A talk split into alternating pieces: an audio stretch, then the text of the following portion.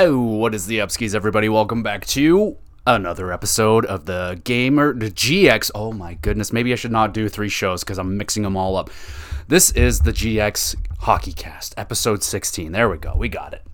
And my, my, my, I, I, I, we had a barbecue at work today, and I'm so full. I ate so many burgers and hot dogs. I just, oh, I'm so full.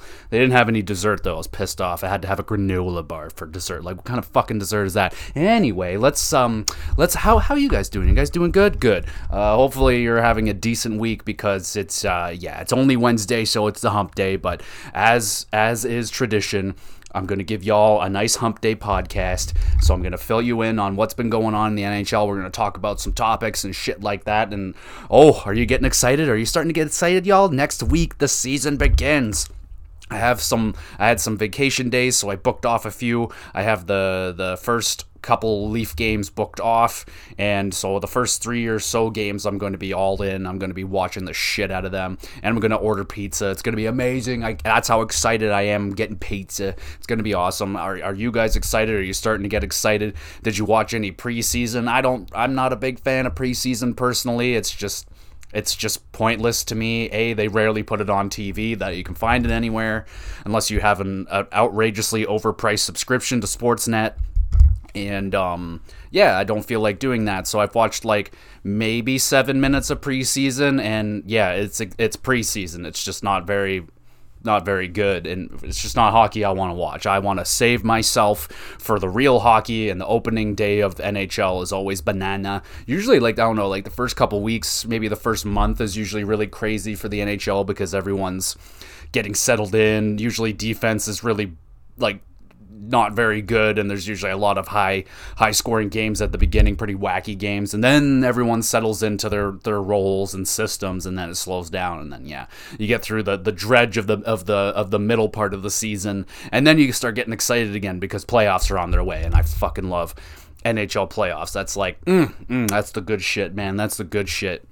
Like if I was trying to introduce someone uh, to hockey, I would try and make them watch like a really good NHL playoff series and be like, yo, check this shit out. Because that's what the NHL is all about is playoff hockey, baby. But oh, yeah, I am getting excited for the beginning of the season, which is so very short of way literally just well i guess it starts on the 11th or whatever but i don't count that because i don't count it until my leafs play so i think it's what the 13th or the 12th that we kick things off against the habs so i am fucking amped so let's get into some of the news around the NHL today. We'll kick off with some signings. Um, so from last week, we, we we talked about Spencer Knight. Holy fuck, I feel like that's so much money. But okay, well, if you want me to, if you want me to hear, if you want to hear about me talk about Spencer Knight's contract, you're gonna have to watch la- listen to the last episode. So make sure you go listen to that one and all my other podcasts. I did a Legend of Zelda on Monday a Link to the Past. I never played that game before, so if you want to hear my thoughts and and does that game still stack up, make sure you go back and check out that episode and all that good stuff. Thank you very much. So we'll kick it off with the Columbus Blue Jackets. They signed Andrew Peeke, who I I didn't even know existed, but he got a three year deal. Uh, worth $8.25 million, coming out to $2.75 million per season. He's a defenseman. He's 24. He shoots right. So yeah, I guess that's like minimum going to be at least $2 million just for those certain things. But in 82 games, he put up two goals, 13 assists, 15 points. So nothing special, but Columbus sees something in him. So they gave him a nice, I guess it's like a bridge deal. So congratulations. And of course, the Toronto Maple Leafs made a signing. Sandin is finally signed, or Sundine, as everyone's been calling him. Well, at least Spit and Chicklets did, and I was like, "It's not. It's Sandin. What the? What the heck?" But um, yep, the Leafs finally signed him, and they signed him for exactly what they offered him months ago, and he said no. But two years, $2.8 million, coming out to $1.4 million per season, the exact same deal that Liljegren signed for about a month ago. And uh, yeah, so that's that's fine. I mean, I wish we just got that over with initially, and he didn't try try to squeeze the Leafs for an extra 200 grand per season. Is it really worth it. But yeah, with all the injuries that the Leafs defensemen uh, the defense has taken over the the last week here. Uh, Sandin decided that it was best for the team and the best for himself to get his ass signed and get his ass into training camp and and get get rolling here because I mean he's only 22 years old. Last season he only got into 51 games, put up 16 points. Five of those were goals, so that's pretty that's pretty decent. And yeah, I'm totally satisfied with the deal. Uh, it's it's a big, big, big year for Sandin. He's got an opportunity here uh, to get into the lineup to get a pretty prominent role on the team. We'll see if see what he does with it. I I'm really rooting for him. That's for sure. We we really need Sandin to take that next step this season, and I really hope he does. So two years. Let's see what he can do. And San Jose Sharks signed Scott Harrington to a league minimum deal. He's a kind of a depth defenseman. Montreal Canadiens signed goaltender Jake Allen to a two year extension, $7.7 million in total, coming out to $3.85 million per season. Yeah, maybe it's a little bit expensive for what other teams may pay Jake Allen, but the Habs have a ton of money. Uh, he is going to be their starting goaltender because it looks like Carey Price's Dunyan rings. I don't know if he's coming back at all, but 32 years old. Uh, he had an, uh, you know, for considering the team that he was in front of him last year, uh, 35 games played, nine wins. Oh my goodness, 3.30 goals against average and a 905 save percentage. So he was able to keep it over 900, which is pretty impressive. And honestly, I think Jake Allen is a solid goaltender wouldn't want him to be my starter per se. Maybe well, I would take him maybe on the Leafs right now, and that would maybe make me feel better over Murray and Samsonov. But I'm fine with Murray and Samsonov. We'll talk about that a little bit later on in the episode. But yeah, Jake Allen. I mean, there's not much risk to this as long as he can stay healthy. The Habs would really appreciate that if he can stay healthy, but I don't think they really give a shit. They really want to finish bottoms bottoms in the league this year so they can get a shot at Bedard or Michkov or the other guys. But um, yeah, it's gonna be a good draft and doesn't look like Montreal's gonna do very good at all. But there you go, Jake Allen signed. The guy that I've always wanted the Leafs to get is signed with not the Leafs. Carolina Hurricanes get Calvin de Haan, one year, $850,000, got into 69 games. Grow up. 69 games last year, four goals, four assists, eight points. He's uh, going to be a depth defenseman for sure for Carolina. They got a very, very good D D core over there. But um, yeah, if anyone goes down and you got a Calvin de Haan coming in to take over, I, I'd be very happy with that. But there you go. Good, good on you, Carolina. You get him again. Anaheim Ducks signed Nathan Beaulieu to an $850,000 contract for one year. That's fine. Another uh, he he may get into the lineup. I don't know, but more than likely a depth defenseman for them as well. Daniel Sprong signs Daniel Sprong, yeah, that's right. Signs with the Seattle Kraken one year, league minimum. Got into 63 games last year, 14 goals, 6 assists, 20 points. That's not too bad. He's still youngish, 25 years old, so I don't know if he's going to really break out at any time soon. But man, I used to get this guy all the time in the NHL games, and he would get so fucking good. He would literally just put up like 90, 100 points. But yeah, I, I guess he didn't really hit that level, but there you go. He signs with the Kraken could maybe hit 15 goals again this season and a whole and a fully healthy season. Maybe he cracks 20 goals, Krakens 20 goals. I don't know, but uh, good for them. Um, okay, that's a hell of a name right there. Uh, Grigory Dronov, one year, seven hundred seventy thousand dollars. So, oh, there you go, twenty thousand extra over league minimum. Uh, one year, Carolina Hurricanes. Don't know a single thing about him. He's a defenseman, twenty-four years old. More than likely, going to be playing in the minors, I would imagine.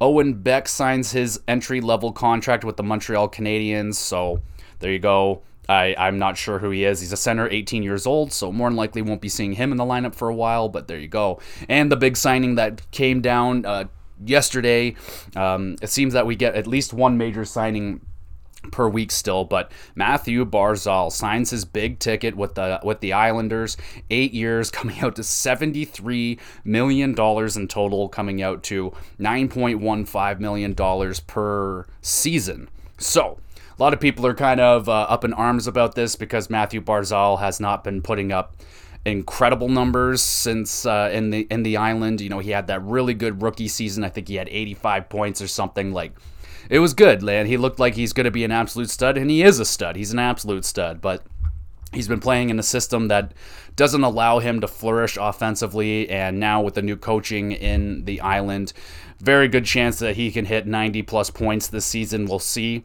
We'll have to really see what this kid can do. I mean, I mean, I don't know if I should call him a kid. He's 25. He's only four years younger than me. But last year wasn't that great of a season for him. 73 games, 15 goals, 44 assists, 59 points. Now, obviously, that does not scream nine million dollar player, but I think he is capable of being worth that $9 million tag as it is right now. No, I don't think he is, but fact of the matter is they're buying up a ton of unrestricted free agent years.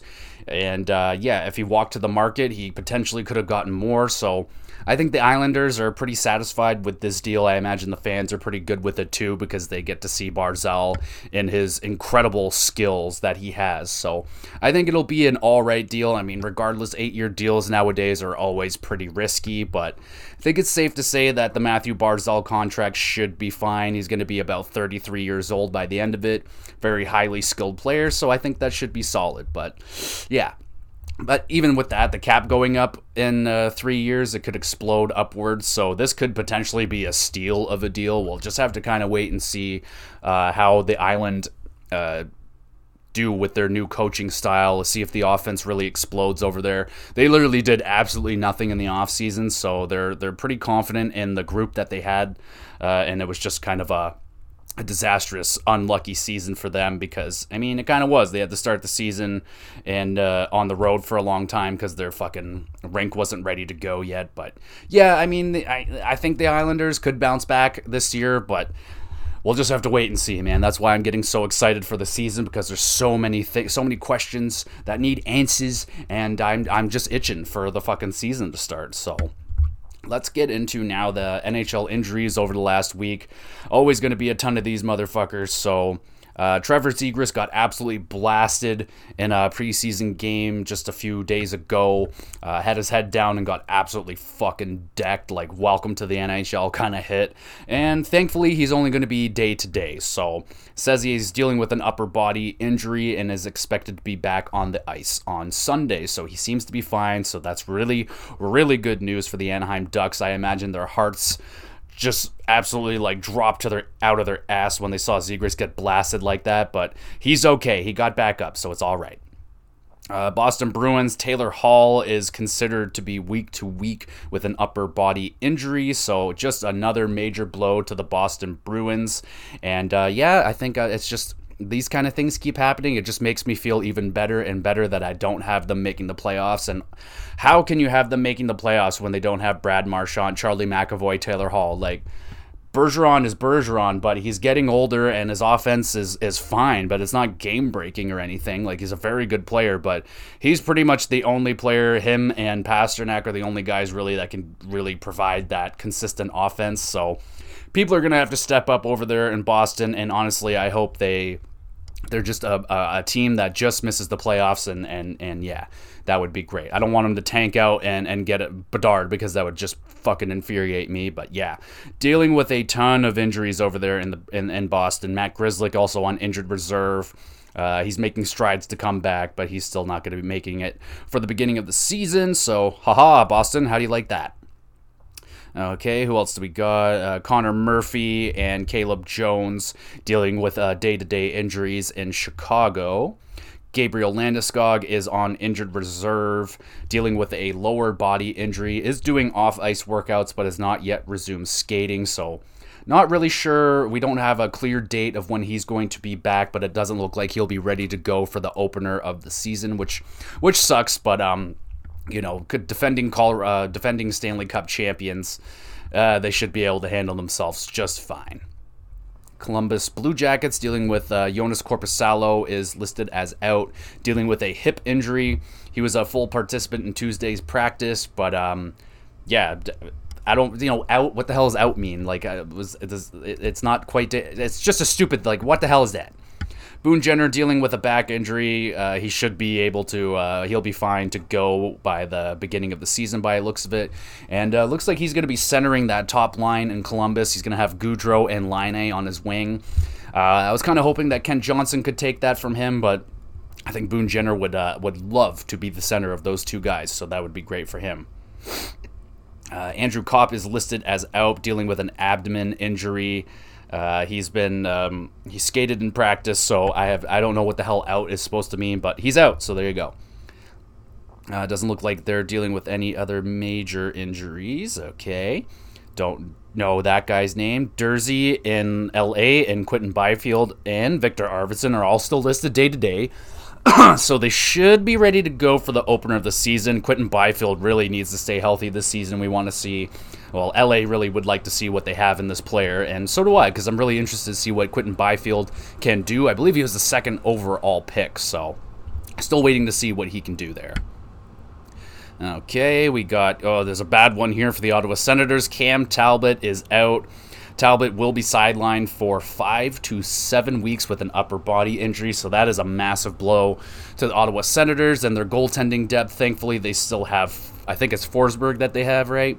And uh, yes, that really sucks for Talbot because I imagine he was uh, really excited to get uh, to fight for the starting role. He was more than likely going to be the starter there for the Ottawa Senators out of the gate until, but now he's not. So he's down for five to seven weeks. That really sucks for the Ottawa Senators.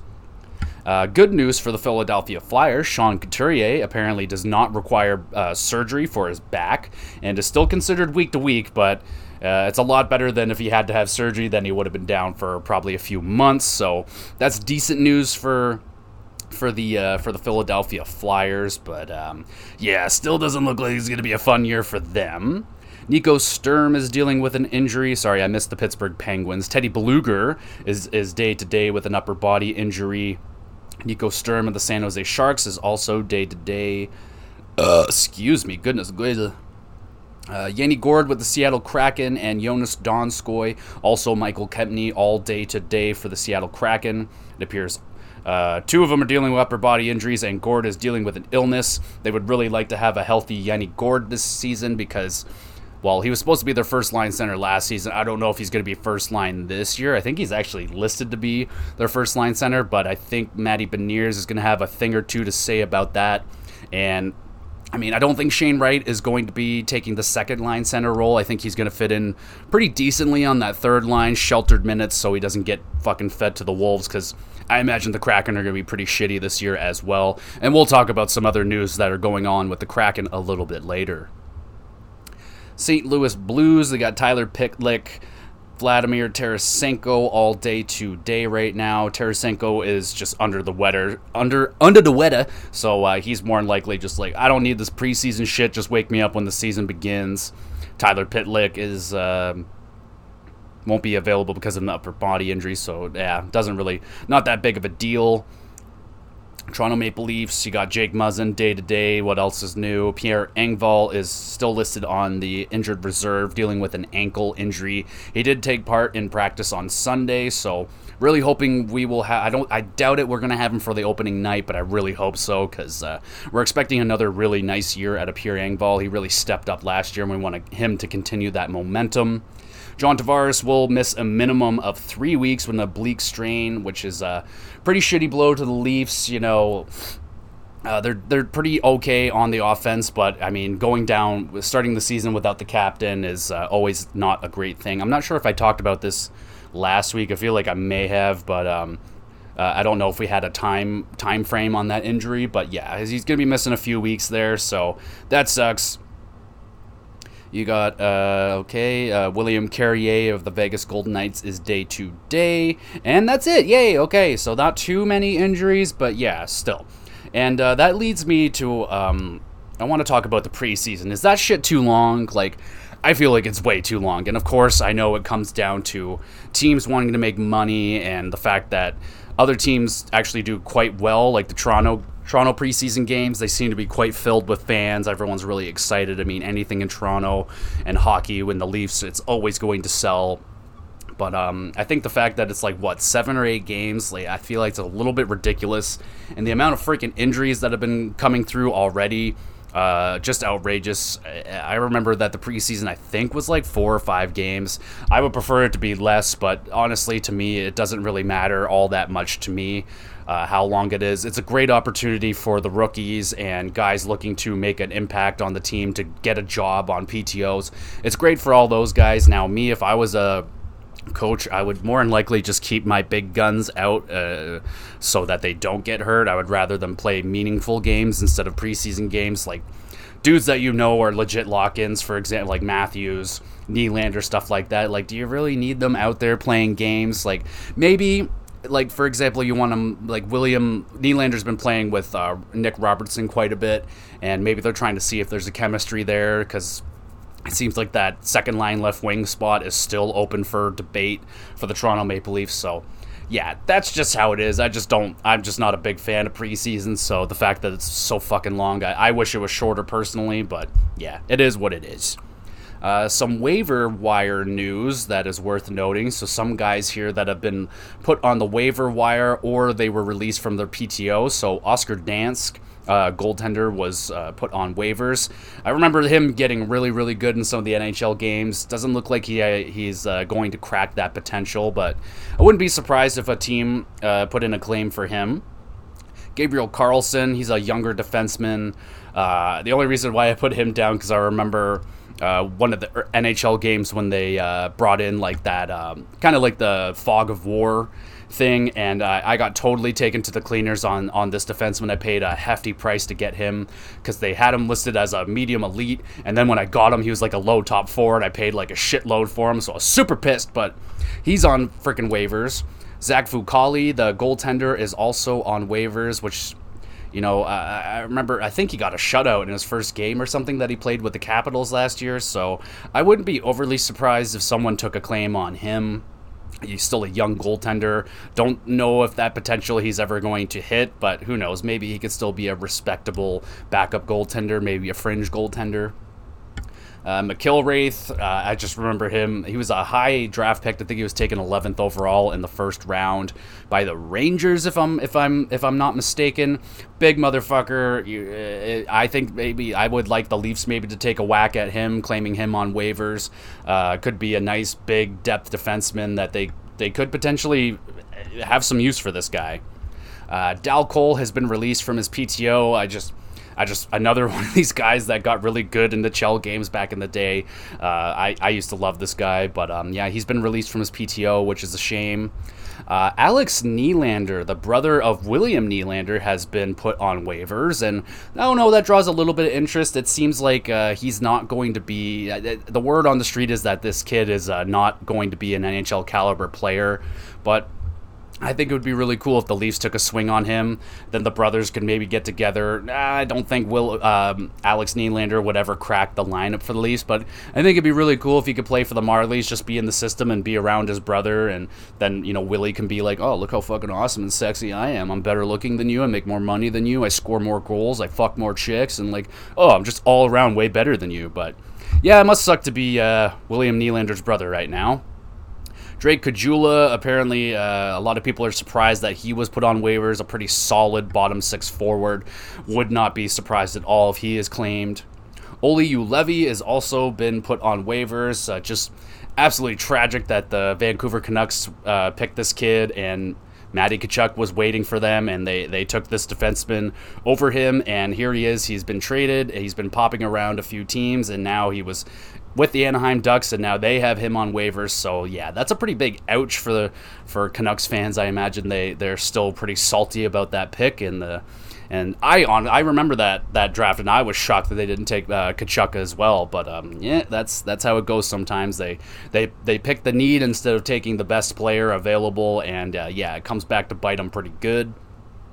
Dustin Tokarski is also on waivers, and James, the real deal Neal, has been released from his PTO. So, doesn't look like the real deal is going to be in the NHL this season, but who knows? Someone may still ch- take a swing at him to try and get that hot start that James Neal is usually good for. Like, he's usually the hottest goal scorer in the first week of the NHL, and then everybody settles in and then he disappears, but we'll see.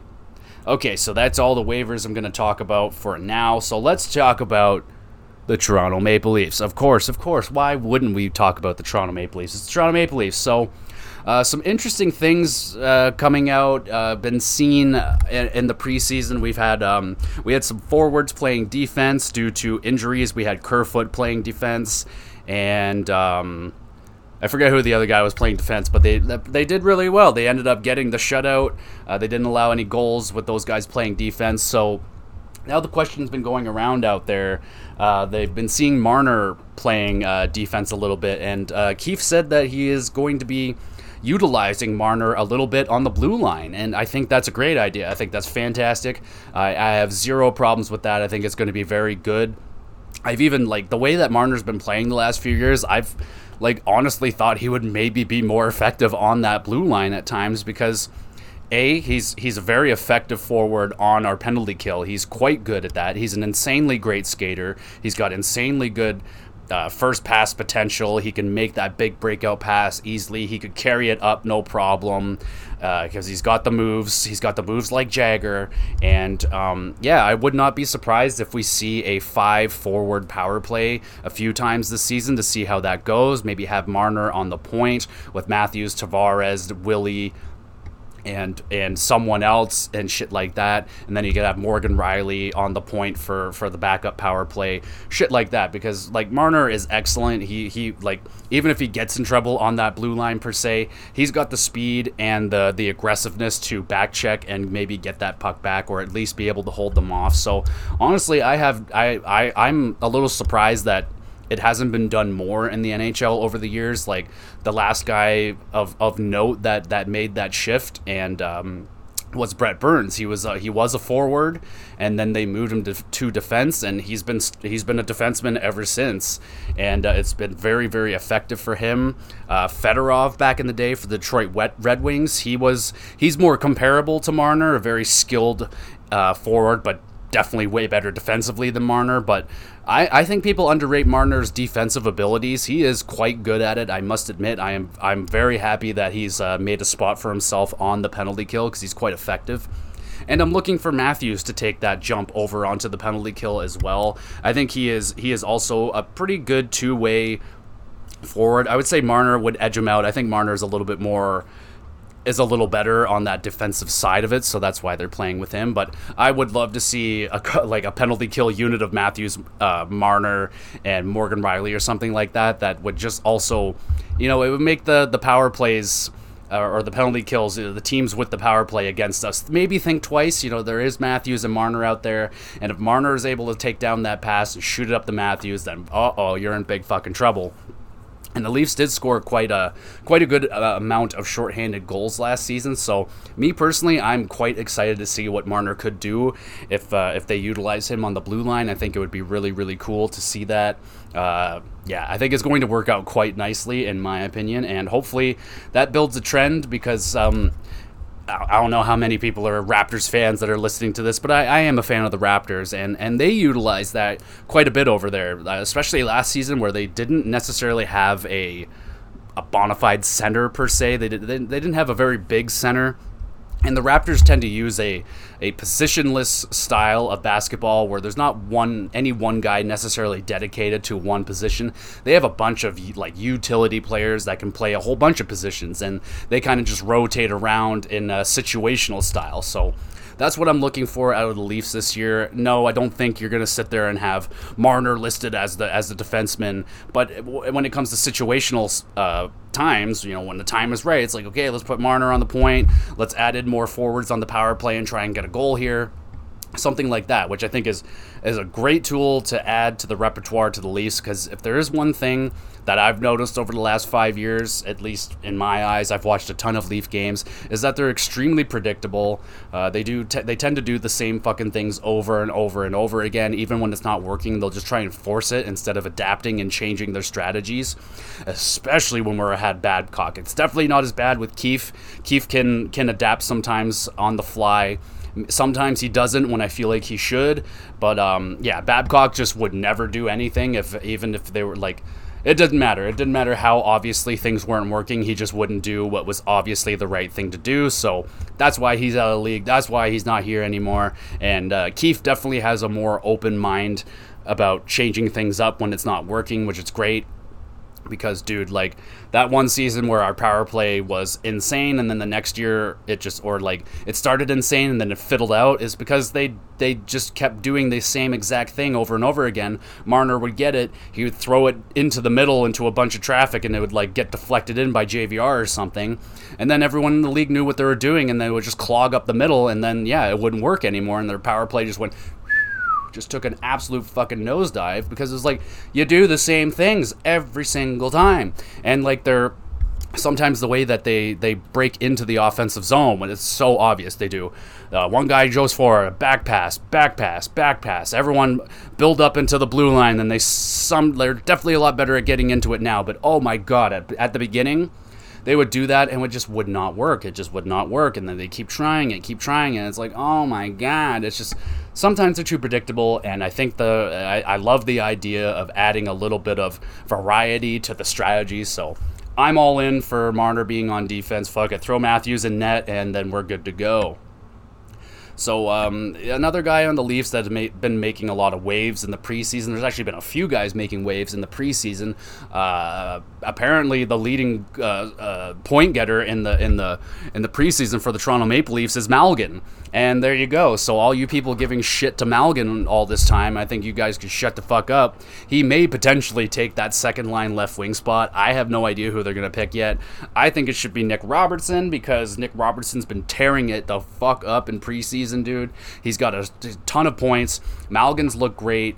And um, yeah, I'm down with either one of them. Uh, sadly, I think that the Leafs are tending to lean towards putting Nick Robertson down in the minors again, which I think sucks if they do that. I think they should give him at least a few of the of the opening games to see if he can really do it in the NHL uh, on the NHL level. And uh, I think the big thing with him is just he needs just needs to stay healthy. That's the biggest thing about Nick Robertson right now. We just need him to play healthy, play a full season, and let's just see what this kid can do in a full season because just haven't seen him play enough. He keeps getting last year. I think he broke his leg, was it or something, and he missed a ton of games. He only got into, I think, 29 games last year. It just wasn't wasn't enough. So really need Robertson to um, to play. And we actually have a question that I totally didn't force my friend to ask me, so I can do it on my show. But Billy from from Canada asks, "How many games do you think?" Nick Robertson will play this season? And I really like that question because I am on the Nick Ro- Nick Robertson train. I want him to be on the Toronto Maple Leafs, and uh, I would totally love if he played a full 82 season. Now, yeah, that's extremely optimistic. So let's tone it back a little bit. I think Nick Robertson in uh, in a beautiful world this year. I would love uh, for him to get into a good amount of NHL games. Now, is that going to come from injuries? Is that going to come from him just taking that spot, holding on to it, and so on and so forth? And off he goes, maybe to be as successful as his younger, older brother. I don't, older brother, I think, yeah. Uh, Jason Robertson. Anyway, um, me, I think Robertson uh, could break out this season and, and find a role on the Toronto Maple Leafs. I would love for him to play 72 plus games this season, fully uh, lock him into that second line spot. I know not a lot of other people think he's going to be able to do that, but why not? He's looked great in the preseason so far. He looks like he has some chemistry there with William Nylander. His confidence has skyrocketed upwards with his great production in the preseason and yeah, dude, if he can stay healthy, I, I can't see why not to have Nick Robertson start out the season in in the in the lineup. That would be awesome. Yes, I would really like to see what Malgin can do as well. I think it should still be a battle between those two, but I would really love it if if Robertson can edge him out because that's the guy you I would want to break out. Like, yeah, it'd be great if Malgin could be an effective forward as well, but Nick Robertson's our prospect, and we would really like that kid to to break out and yeah, so I would like to see Robertson get into a, a very good 72 plus game season this year, and it would be amazing if he could put up 50 to 55 points, maybe hit 20 goals, something like that. I would be just over the moon ecstatic if we can get a season like that out of Nick Robertson. And in other news coming out of the, the preseason uh, games for the Toronto Maple Leafs, Murray and Samsonov have both looked really solid in their games so far. I'm pretty sure they almost have uh, identical stats, if not identical stats. Um, so who do you? So the question is, who is going to take that role? Who is going to be the bona fide starter for the Toronto Maple Leafs? Is one of them going to take over? Is one of them going to fall back? Is one of them going to get hurt? And honestly, it seems like a lot of people are starting to build a lot of momentum and and liking the the looks of Samsonov right now. And I, I like honestly I like both goaltenders. I think there's I think there's there's still a lot to be had with Matt Murray, a two-time Stanley Cup winner. Yeah, he's been going through some shit lately, but looks like he's rejuvenated his confidence so far in Toronto. So far so good in the preseason. He's looked solid. And he's getting the wins. He's making saves. He's not letting in too many goals. He's not getting lit the fuck up. And Samsonov is a young goaltender himself, another first round talent, which means there's definitely something to be had in this goaltender that yes, the they he looked terrible in Washington last year, but they're not exactly the strongest defensive team, and I don't know, maybe that that environment over there was not very good for a young Samsonov. He was getting yelled at by Ovechkin. Uh, the locker room was really tense and stuff like that over there. So maybe a little bit more laid back situation with the Leafs, you know, a little bit more like a little more hand holding maybe for a younger player to try and help him get things back in order. Um, I think he looks great, man. I, I I don't care who fucking. I just want if they both break out and they're both just they just in a perfect world it'd be like, okay, you take the net tonight. Okay, you take the net tonight. Oh, I got a shutout. Oh, so did I. It's like, oh, that'd be great. That's just uh, that would be the greatest situation. But honestly, if I had to pick one uh, to to maybe edge out the other, I would really like to see Samsonov. I think that would be great. Uh, I, I don't I not nothing against Matt Murray. I think he could still. I think they're both going to be great. I think honestly they're both going to be better, a lot better than what Campbell and Mrazek did last year. Now that's not saying that much because they were both pretty bad last season. I I don't like saying bad things about Jack Campbell because he's such a sweetheart. Even though my buddy actually uh, Billy sent me a really fucking funny tweet that was going around on the internet.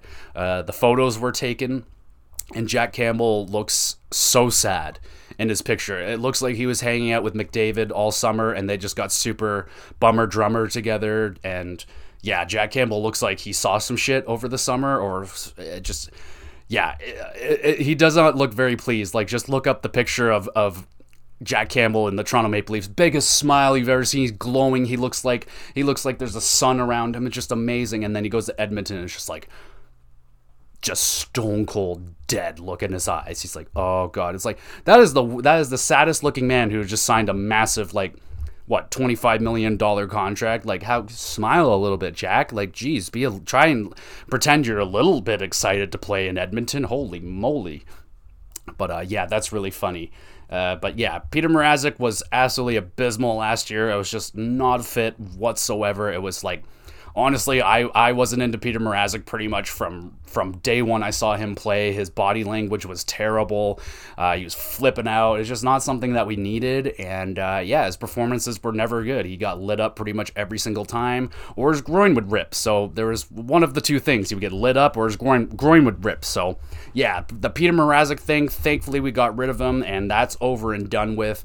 I think it's safe to say that Murray will be better than Mrazek, and I think Samsonov is going to be better than Jack Campbell. So that's what I think. Uh, what do you guys think? Do you think Samsonov is going to be the guy that pops out? Do you think it's going to be Matt Murray, or do you think they're both going to suck and they're both going to tear their groins and they're both going to end up being on waivers and Matt and Matt Murray's going to get traded or something and they're going to have to give up a first round pick to get rid of him? It's going to be a fucking disaster, something like that just let me know. What do you guys think? I think it's uh, I think it's going to be a fun year for the goaltending tandem in Toronto, and I think it's going to be just fine.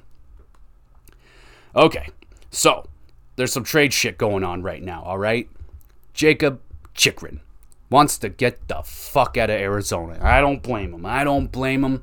Uh, a lot of lot of that going around last year as well. Looked like he was going to get traded, and then he very much so did not get traded. He had a pretty rough year himself last year. He was hurt, didn't put up a lot of points, didn't play very well, but no one really on Arizona aside from maybe Clayton Keller played decent. And I mean Nick Schmaltz was pretty good, but again, he was injured. I think Nick Schmaltz is one of the more underrated players in the league considering how good he was in Arizona last year in the minimum games that he played. But anyway, not talking about Nick Schmaltz. So, Apparently, word on the street, the streets have been talking about Jakob Chychrun like crazy, and apparently, three teams, it's down to three teams that are in on him. One, the Toronto Maple Leafs, of course. I mean, if there's if there's someone out there of interest, the Leafs are probably in on it. I'm surprised Vegas isn't in on them either, but no, Vegas is not. Apparently, one of the three teams. The other two being the Ottawa Senators and the St. Louis Blues. So, what do I think of those three teams, and who do I think would have the best chance to acquire Jakob Chychrun? And I'm going to go with the tr- no, not it's not the Toronto Maple Leafs. I honestly think the Ottawa Senators have the best opportunity to acquire Jakob Chychrun, and honestly, I think they need him the most out of the other two teams. St. Louis is pretty good on the back end. They got a pretty nice back end there.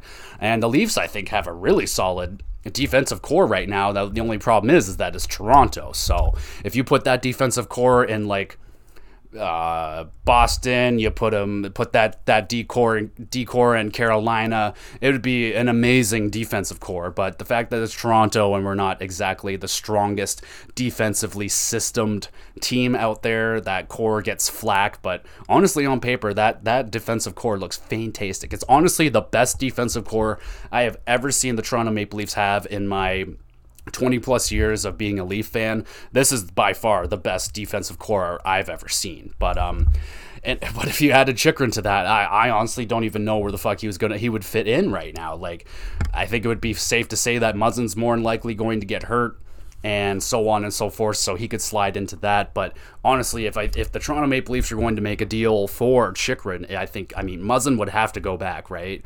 There's there's no way that they have to take on some salary. Then there would have to be a prospect in there, and more unlikely they're going to be looking at Matthew Knies. And I don't think Matthew Knies right now is is he might be untouchable for the Toronto Maple Leafs. He looks like he is going to be something really special, Matthew Knies, and um, yeah according to Steve Dangle, he is our best prospect in the system right now, or at least the most promising one. Um, so yeah, I think I don't think Matthew Knies is someone that the Leafs would would like to trade right now, uh, even for Jakob Chychrun, who has term. Uh, he has a really nice deal, but I just don't think it would be worth it for the Toronto Maple Leafs to go after Chychrun. Would it be nice? Absolutely, it would be nice. Fuck yeah, of course it would be nice to have him. But I think the assets that they would have to give up, it wouldn't be worth it, in in my opinion. Uh, I think the Leafs are pretty light on forward depth right now, at least like uh, like like you know that that high end prospect thing, which is something they're gonna need, man. Like you're gonna need those young kids on ELCs and and small contracts to come up and produce. So if we can get a Matthew Knies to come up this season, next season, and produce 50, 60 points on an ELC contract, those are the kind of things that win you Stanley Cups, right? Like look at the Boston Bruins back, and I hate that I keep bringing up the Bruins, but it's the one that I can remember is that they had Brad Marchand and a young Tyler Seguin on that team, and that really those two performed excellently for them, and that really sent them over the hump and got them that Stanley Cup because they had those young guys on, on nice deals and they were able to surround those nice uh, young forwards with with good veterans and all that good shit and boom you get a cup so on and so forth. But honestly I think the Ottawa Senators have the best opportunity to get him. They have the salary cap. They have a ton of assets. They probably have a lot of picks that they can give up extra picks that they can give up and stuff like that. Um, I I don't know well enough uh, the Ottawa uh, prospect pool and so on and so forth to, to to whip out a deal what I think would be, but I think the Ottawa Senators are going to get Chychrun. Honestly, I think I think it just makes the most sense. But watch, St. Louis will come out of nowhere and they're going to end up getting him for some reason. So yeah, what team do you guys think is going to acquire Jakob Chychrun? I go with the Sens, but I'd lo- I would like it if the Leafs got him, but it would only depend on what they give up. So if Dubas can work out a, a magical deal where it's like, okay, here's Jake Muzzin and a third. Oh fuck yeah! I'll take that deal all day, all night. Oh McCrimmon, thank you so much. I love you so much, Jake Muzzin. But we'll send you off to the sun, McCrimmon. But uh, no, no way that that deal would would be enough. But um, it'd be nice, wouldn't it? Okay, and um, one thing I wanted to touch on with um, so we know that um, the the jerseys are, are acquiring ads on the jerseys this season. I don't know why I said it that way, but yeah, ads on the jerseys now. I don't really give a shit. I'm uh, I don't care at all that they're adding it. I'm surprised, honestly, it took them this long because everybody else does it, and the NHL is such a copycat league. I'm I'm a little surprised that it took them this long to copy all the other leagues because that's what the NHL does best. It's like, oh oh shit, they're doing. Oh, we'll do that too. Like like with the NBA when when COVID happened, they're like, okay, NBA shut down. Okay, we're shut down now. That's it. That's it. NBA will do anything that the NBA does. So yeah that's uh, that's that. But my quarrel with the ads thing now is that allegedly, when you go to the um, when you go to the arena to get the jersey, um, apparently now it's up to the teams if they are or aren't going to have the jersey ads on them. And my biggest problem is is that they're going to charge the same price. What the hell is that? I mean, why? I think the jerseys that have the ad on it should be less money. I mean, the, the teams are making more money off of it. It's it has an ad on it. They're obviously going to get a kickback for for that ad being on it. Like Milk is going to give the Toronto Maple Leafs some milk money for having milk on the freaking jerseys milk. So why the hell like why would I sit there and pay $200 for a jersey with milk on it when I can get a jersey without milk on it for $200 like if if if for if it was $180 I would totally go well, fuck, I'll get the milk thing because it's hilarious. But of course, everything's about a money grab, everything's about profits, everything's business and all that crap. And no, I'm not overly surprised that that the league is doing it this way, but I'm disappointed, man. I think I think they should they should knock off a few bucks if you're gonna sit there and throw milk on my jersey. I think that that should be uh, that should be at a discounted price. And now the fact that like it's up to the teams if they're doing it or not. I think it should like I should be like I'm the fan here. Like I'm the one buying the product. I think I should be the one that have the options. If I want fucking milk on my jersey and and I, I ask nicely for it, you put fucking milk on there, god damn it. And if I don't want it, then I don't want it. And and I shouldn't have to pay the same price if milk is on it and I don't want it. I should be at least discounted because like who honestly wants the milk on there? I mean, it's kind of funny. It's really funny actually, but um, yeah, that's just my two cents. I think that they should be cheaper because you're you're getting more money for it, so you should give your fans some sort of deal. Because a, why are jerseys so stupidly expensive? Like I won't. I I paid full price for a jersey one time, and that was when I was nine years old. My Ed Belfour original CCM. I paid full price for that, daddy. And literally, bro, if you're patient enough, you can get jerseys insanely cheap. I shit you not. I get it. I got a Austin Matthews uh, St. Patrick's jersey, fully authentic with the fight strap. This is a $250 jersey. I got it for $25 on the NHL store because I was patient. And I got very, very lucky. That I think they only had one left. It just happened to be in my size, and they reduced that bitch down like insane amounts.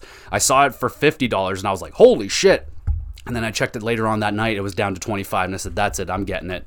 So yeah, I got a I got a Joe Thornton jersey for 50 bucks. I got I got um I got a Marner St. Pat's for I think 100 bucks. The Morgan Rielly for 120. So if I were y'all, just don't pay full prices for jerseys because you can generally get them extremely cheap. At the end of the season, you can get them cheaper, or at least anyway. The worst time to buy a jersey is at the beginning of the season because yeah, they'll have the new jersey, it'll be full price, blah, blah, blah. Get it at the end of the year, or especially once the team gets eliminated from the playoffs. They generally even have a deal, like a like an ongoing, like, oh, all teams eliminated from the playoffs, like $50 off or 25% off, shit like that. So if you're looking to buy jerseys, just be patient. Don't pay full price, uh, especially if you're looking for the best deals are when a player gets traded and, and you don't give a shit. Like, I know, I know, Flames fans are going to hate me for this, but I was desperate for a Calgary Flames jersey, and was, this was the cheapest one that I can get.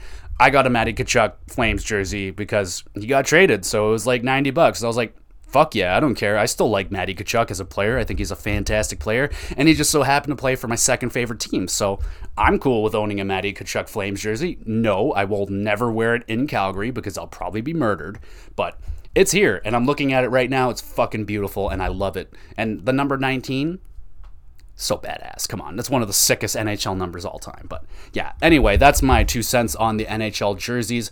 Uh, don't pay full price, just wait because you'll if you wait, you'll be rewarded with a nice cheap jersey. So there you go. Okay, so and the last oh two pieces of news, last two pieces of news, and then we'll get into the main topic here. I think yeah, I should be. I'll, I'll squeeze it in. Okay, so the Kraken have finally unveiled their new mascot. And um, what the fuck is that thing? It's called Buoy or Boy, the Sea Troll. So, okay, I have some questions here. Um, how did you guys not do a Davy Jones thing? Like uh, that seemed to be like a wit. Like how could you got the you could do Davy Jones locker and all that shit. I thought that would have been awesome. Your team's the Kraken. You got an octopus octopus faced man for a mascot. That would have been cool. But no, they go for this troll, childy looking thing.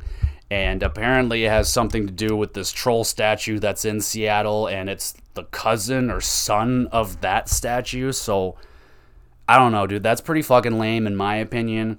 The look of it is is nothing special. I mean, the sad thing is now with with mascots is that they're pretty much always going to be compared to Gritty now because Gritty is like the the best mascot in the NHL by far, the most interesting one by far, and the scariest one by far. And um, yeah, I remember the day that Gritty got released or uh, shown off, and everyone was like, "Yep, that that's Philly, all right. That that screams Philadelphia, and it's the perfect mascot, and it's amazing." And um, yeah, whatever this fucking troll thing is, I'm just gonna have to wait and see what his personality is like on the ice or when it's doing its mascotty thing. But um, for now, I think it stands for me. I think it's kind of lame. It's a little underwhelming. It is just kind of a mascot. So there you go. And another interesting little piece of news I'll throw in there: uh, the New York Rangers are currently the only team in the NHL that still does not have a mascot, and I think that's awesome. I, th- I don't think they need a mascot. If they were going to get a mascot, I think they should get Sean Avery, dress him up as the as the Statue of Liberty, and just be pissed, walking around in the crowd, just chirping the fuck out of everybody. Make him go out into the streets of New York, yelling at at taxi cabs and stuff. I think that would be pretty fucking entertaining, personally. But yeah. And then the final piece of news is the Winnipeg Jets have unveiled a Dale Howard. Is his name Dale? Hold on, let me let me just make sure. Don't want to fuck up his name. Yep, Dale Hawerchuk.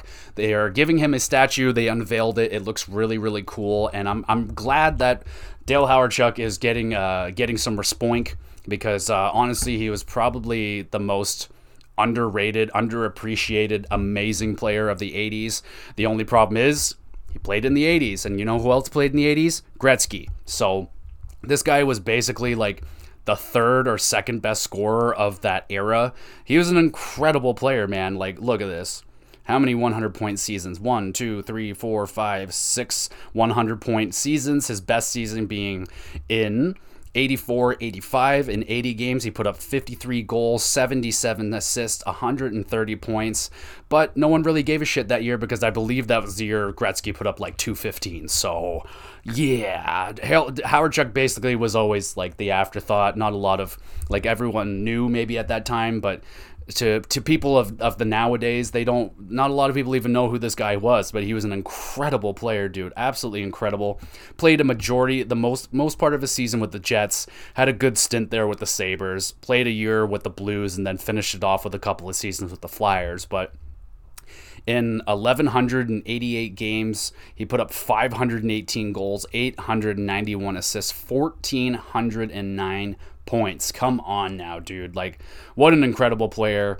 Uh, he, he played a ton in the international stage, did great over there as well. And yeah, dude, I think it's awesome that he's getting his uh, his statue. I think that's awesome. And congratulations, Dale Hawerchuk, one of the most underappreciated players of the 80s, in my opinion.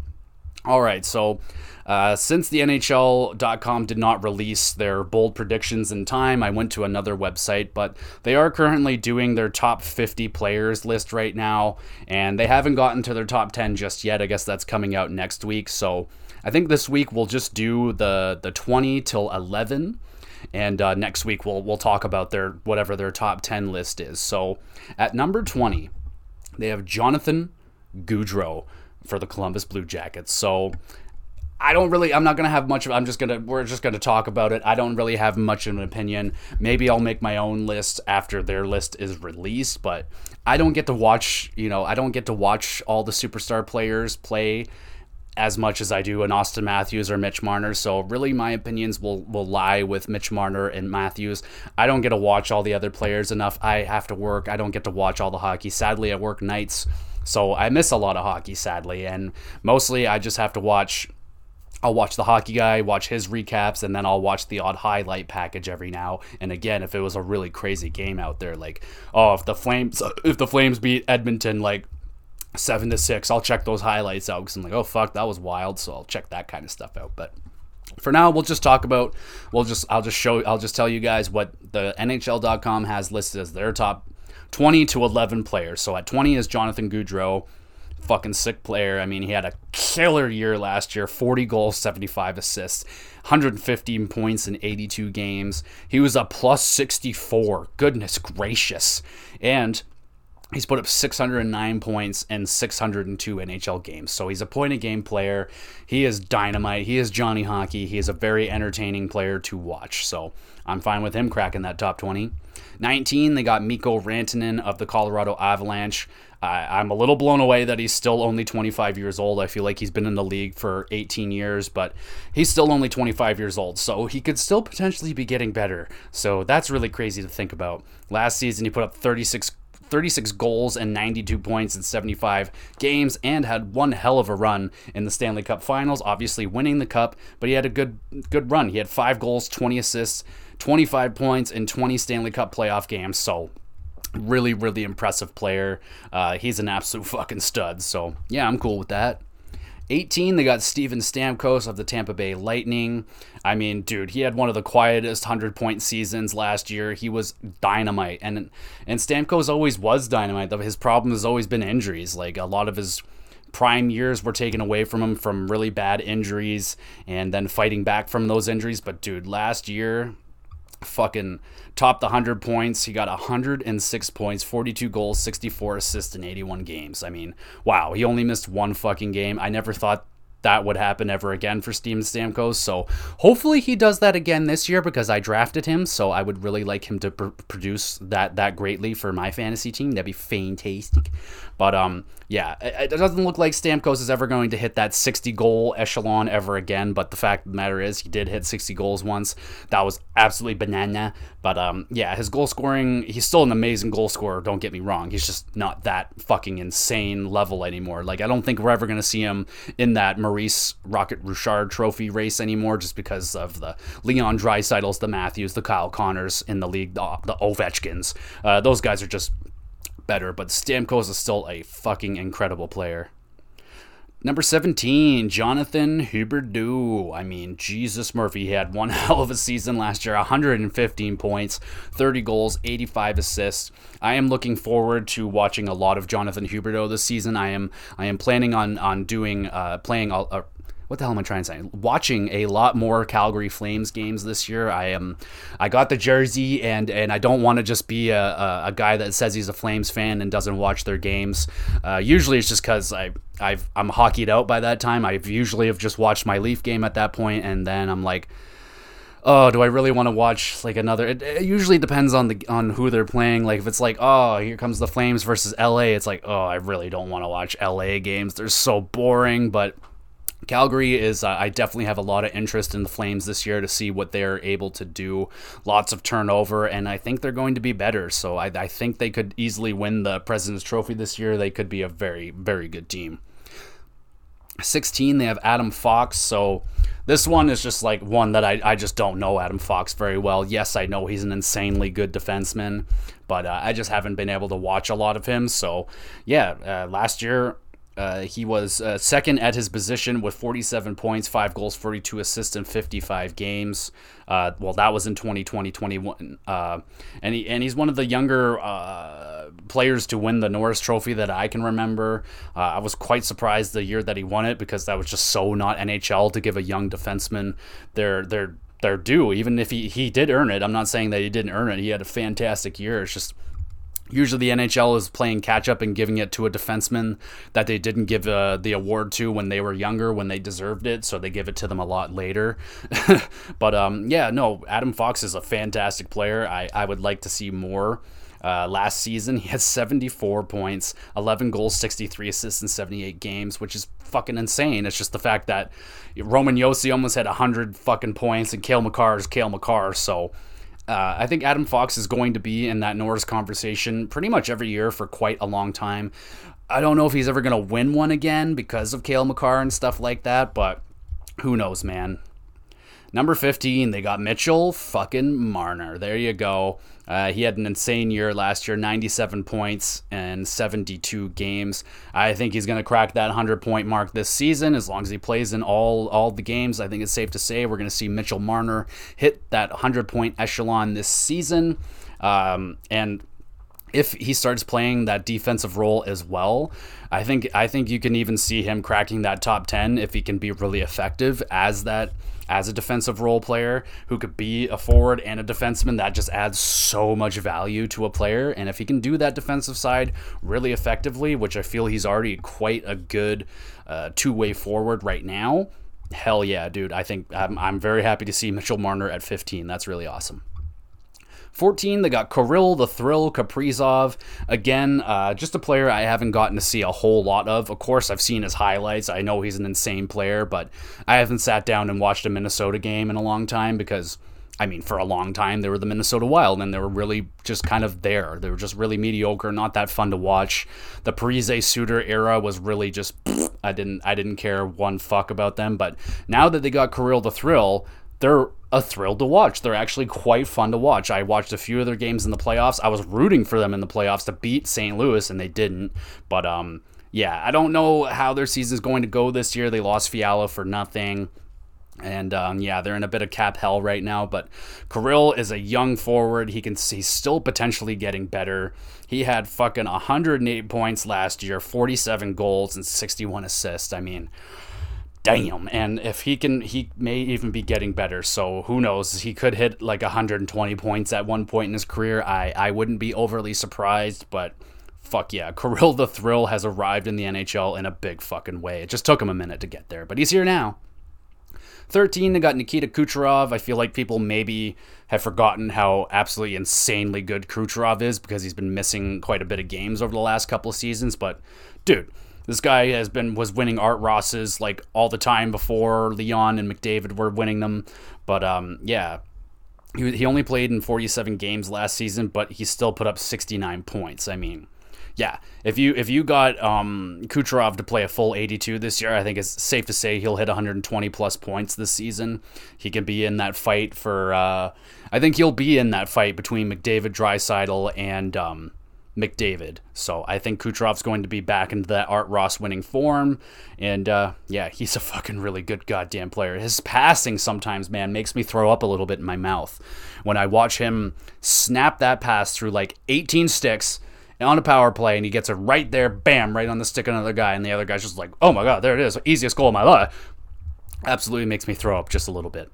Number 12, they have Roman Josi. I mean, uh, one of the greatest defense, well, the greatest defensive season I've ever seen uh, from a defenseman point wise. I mean, 96 points in 80 games last year, 23 goals, 73 assists. That's fucking an incredible season for a defenseman. I mean, absolutely insane. Everyone, I think everyone wanted to see him break 100 points. The first time a defenseman would break 100 points since like, I think it's Phil Housley and Brian Leetch. Correct me if I'm if I'm wrong, but uh, do I don't know if he'll he will ever get that close to 100 points ever again. Uh, I hope he proves me wrong and he nails 100 points this season. That would be absolutely amazing because I'm a big fan of Roman Josi, man. I, I've drafted him quite a bit in my fantasy leagues. He's been a stud. I think he's just an unreal player. He is the straw that stirs the drink in Nashville. And um, yeah, pretty much ever since Shea Weber and Ryan Suter moved on from the Nashville Predators. This guy has been the one, and I think he's the best defenseman that they've ever had. I think he's better than Shea Weber, and I think he, well, clearly he was always he's better than Ryan Suter. But yeah, Roman Josi is an absolute fucking stud, and he's handsome, so handsome. Oh my goodness, man, rocket. And number 11, they have Igor Shesterkin of the New York Rangers, goaltender. So I don't know. This one I question a little bit just because the the track record isn't very. There's not a very big amount of NHL experience that he's had. Yes, what he did last year was absolutely fucking insane. But goaltenders are a little bit unpredictable, man. They're not exactly always consistent in their play. Looks like Igor Shesterkin will be that guy. I think if, if he does it again this year, then I'm I'm 100% sold on him. I am like 87.9% sold on him right now just because of the absurdity of what he did last season. He won the Rangers so many games. I just don't know how much longer he's going to be able to, to put the team on his back that way, uh, the way that he did last season. He literally won them at least a dozen games that they had no right winning because he was just so insane. And um, yeah, I mean, he could very well drag that team. Not necessarily drag. I'm not saying that the New York Rangers are a bad team whatsoever. It's just that he won them a lot of fucking games last year that they probably shouldn't have won. And um, yeah, the Rangers look even better this year. They're they're super deep all throughout that lineup. Their defense is excellent. Their forwards look great. And if those younger players can take even another step, Lafreniere and Kaapo Kakko and even Chytil, uh, they get that young gun line to get going. They take that next step altogether. Then look the fuck out for the Rangers, especially if Igor plays the way that he did last year. Oh, buddy, the Rangers could very well win a cup this year. So yeah, so that's the the uh, 20 to 11. So next week I'll talk about the NHL's uh, top 10 NHL players in the league. So what do you guys think of their list? That's not my list, so don't yell at me. That's the NHL.com's list. So you fucking yell at them, or you yell at me to yell at them, and I'll yell at them for you guys. So who do you guys have as your top 20 to 11. I can't tell you off of the top of my head right now. I feel pretty good about that list. The only one is that maybe I would have moved Shesterkin no, I don't think I would still have him out of the top 20 or anything, but I think at 11, I feel like that might be a little bit high just because of the fact that he doesn't have that extremely long track record of amazing seasons. But I think, I mean, that, that season that he had last year alone and that playoff run, I guess skyrocketed him up the charts, and he's a he's a very popular player right now. He's very very good.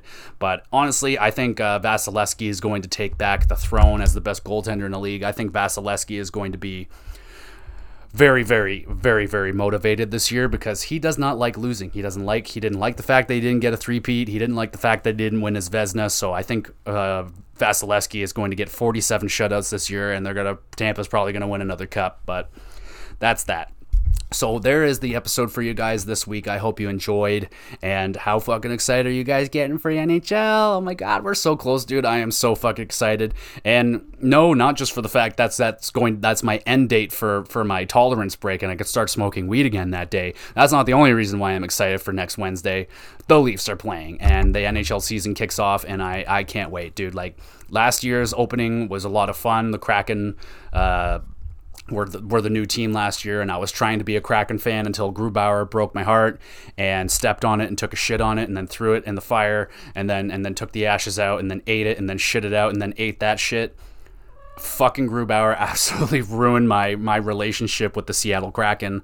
I I am not uh, I'm not it's it's just now I'm just not to watch them. I tried to be a big fan of them and I tried to get on the bandwagon, but no, not no more, not until they get rid of Grubauer. So there it is. I uh, hope you guys enjoyed the episode and make sure you go down in the description down below. You can go check out my YouTube channel where we're doing October Scarefest or whatever. I don't know. I'm playing scary games over there on my YouTube channel. Currently playing through Resident Evil 3. Having a really good time with that right now. I think the episodes have turned out pretty well, pretty entertaining.